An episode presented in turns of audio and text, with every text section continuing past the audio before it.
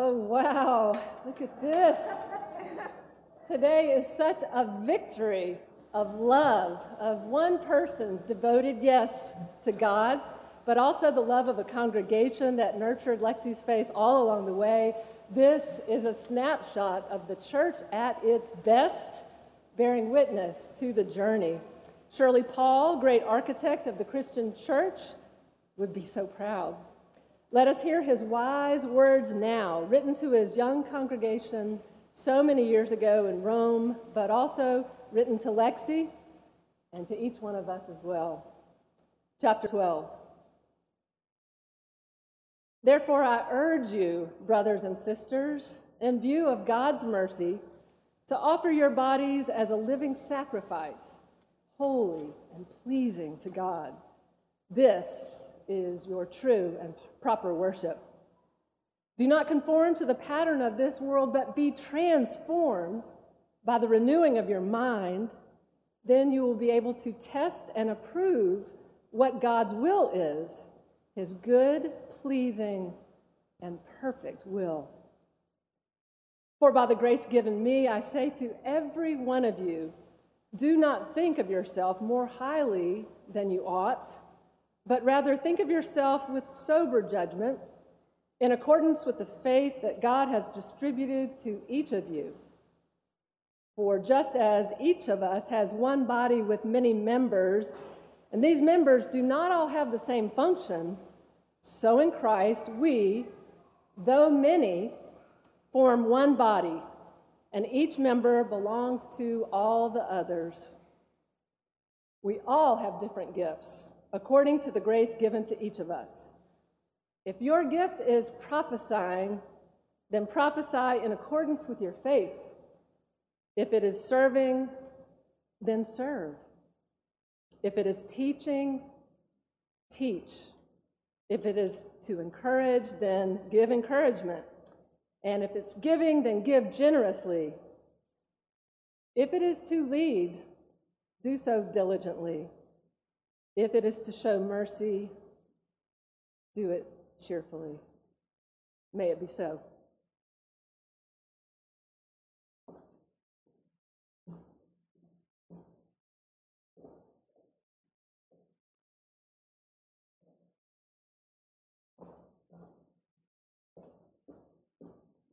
Good afternoon. Thank you for being here to witness and share this glorious day with Alexandra.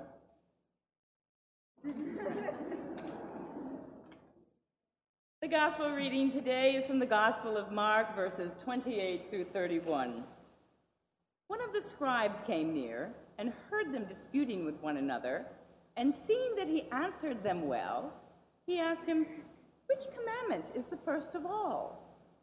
Jesus answered, The first is, Hear, O Israel, the Lord our God the Lord is one. You shall love the Lord your God with all your heart and with all your soul and with all your mind and with all your strength. The second is this you shall love your neighbor as yourself. There is no other commandment greater than these. For the word of God in Scripture, for the word of God in spirit, for the word of God amongst us. Thanks be to God.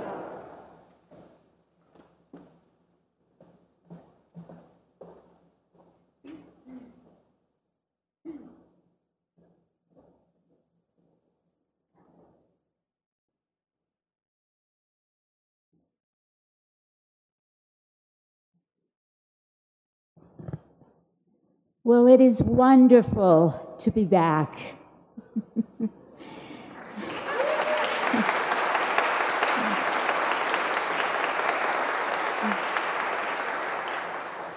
It's wonderful to hear the choir sing, to hear the wonderful Skinner organ, to see so many familiar faces, and to be meeting new people this afternoon, which is also such a pleasure.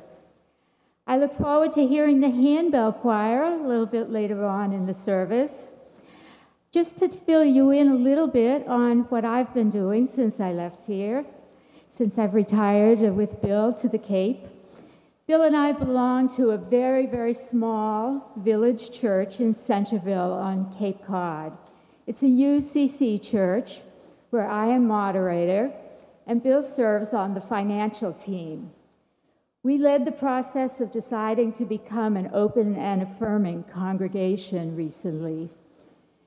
Bill and I play in the bell choir, which is why I'm particularly interested in hearing your bell choir. and we're proud to say that we finally have enough members to play a whole octave. it is a small church. Bill was, the start, was on the startup team for the church's homeless ministry in Hyannis. We have monthly services outdoors year round over there, provide food and clothing to those who are living on the street. And I volunteer in the waiting room of a community health center for people who are homeless or at risk of becoming homeless. I am the waiting room concierge. They asked me when I first started there if I wanted that written on my badge. And I said, no, thank you, because I will spend my life explaining what a concierge is. coming back to United Parish feels like coming home. Being in this pulpit where I preached almost every Sunday for 29 years is such a great joy. It's an honor to be here on Lexi's special day. And I'd like to share just a few words with you this afternoon. It all started with a dog. Actually, it started with two dogs. The Boudreaux had a dog named Perrion. Perrion was a Lhasa Apso. We remember Perrion well. He was a calm dog, a well behaved dog. Perrion did not eat garbage off the street. He walked nicely, if somewhat slowly, and he seemed to understand that a walk was for exercise and fresh air. He ignored squirrels and chipmunks. He did not chase them. He had a certain dignity about him, a certain poise and self possession. The Coglins had a dog too. His name was Luc, and we spelled it L U C because it was short for Lucien. He was a Bichon Frise, something of a frou frou dog, but he didn't know it. He thought he was a mutt. He zigzagged from one side of the sidewalk to the other, making every walk twice the distance that it should have been.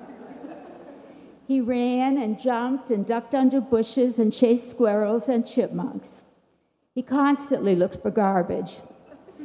Luc's idea of a good walk was finding a pizza crust or a chicken bone under the leaves and bringing it home and eating it on the way. Luke had no sense of dignity, no quality of sophistication, no clue of style. But Perrion and Luc were the reason that the Boudreaux and the Coglins got to know each other. There is nothing like a dog to help you meet your neighbors. And it turned out that the Boudreaux were our next door neighbors. The Coglins lived in the parsonage, and the Boudreaux in St. Mark's condos. Now, Lexi was not on the scene at first, but it came to pass that a beautiful, brand new baby arrived in the neighborhood. I watched Lexi grow up almost from the day that she was born. I baptized her as a tiny infant in one of those long baptismal dresses. It was hard to find her inside it, but she was there. Suzanne and I, Reverend Suzanne Wilson Bossert, officiated her confirmation when she was a teenager and Suzanne accompanied, on, accompanied her on her post confirmation pilgrimage. And today, we have the great joy of participating in Lexi's ordination to the Christian ministry. What a wonderful day it is. Today's scriptures get to the heart of what it means to be a disciple. Mark relates Jesus' familiar answer to the question of what is the greatest commandment. He tells the scribe who asked the question, You shall love the Lord your God with all your heart, with all your soul, with all your mind, and with all your strength, and you shall love your neighbor as yourself. Familiar words. Most of us have heard them many, many times before. But Paul in Romans takes it further and he spells out what that might look like. Do not be conformed to the world, Paul says, but be transformed by the renewing of your minds.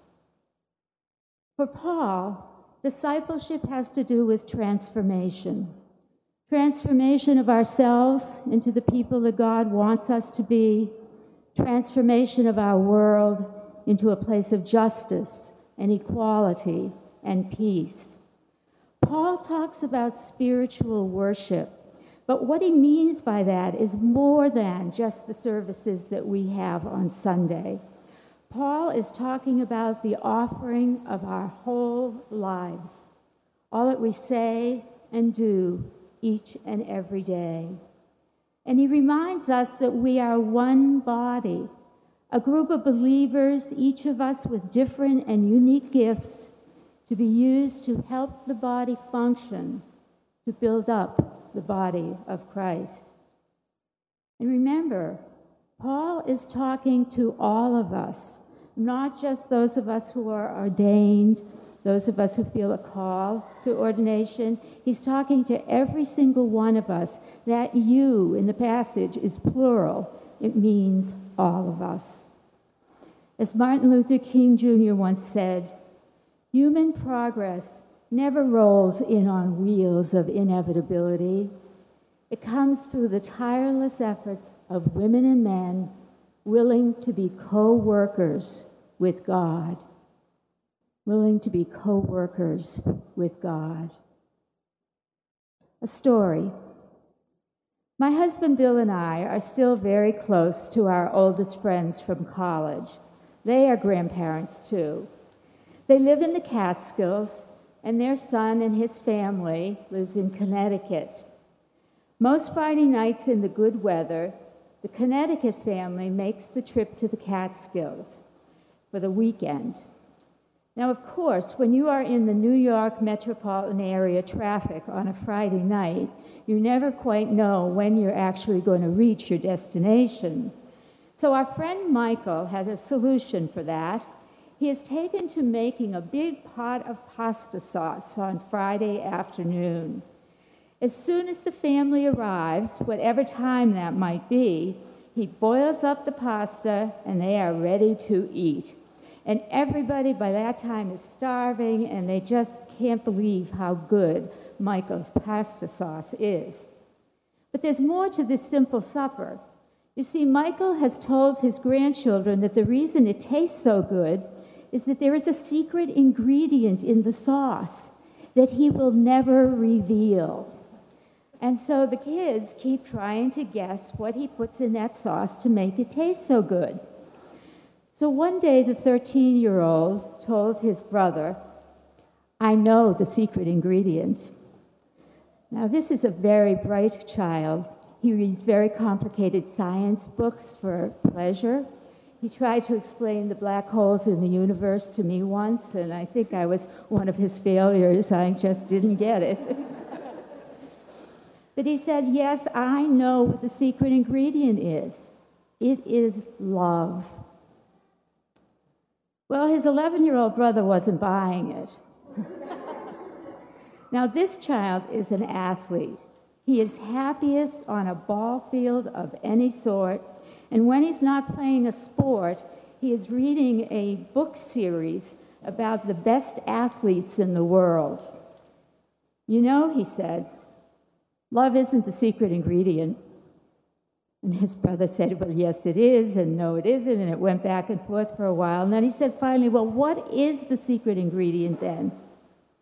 And his younger brother said very clearly, the secret ingredient is grit and determination.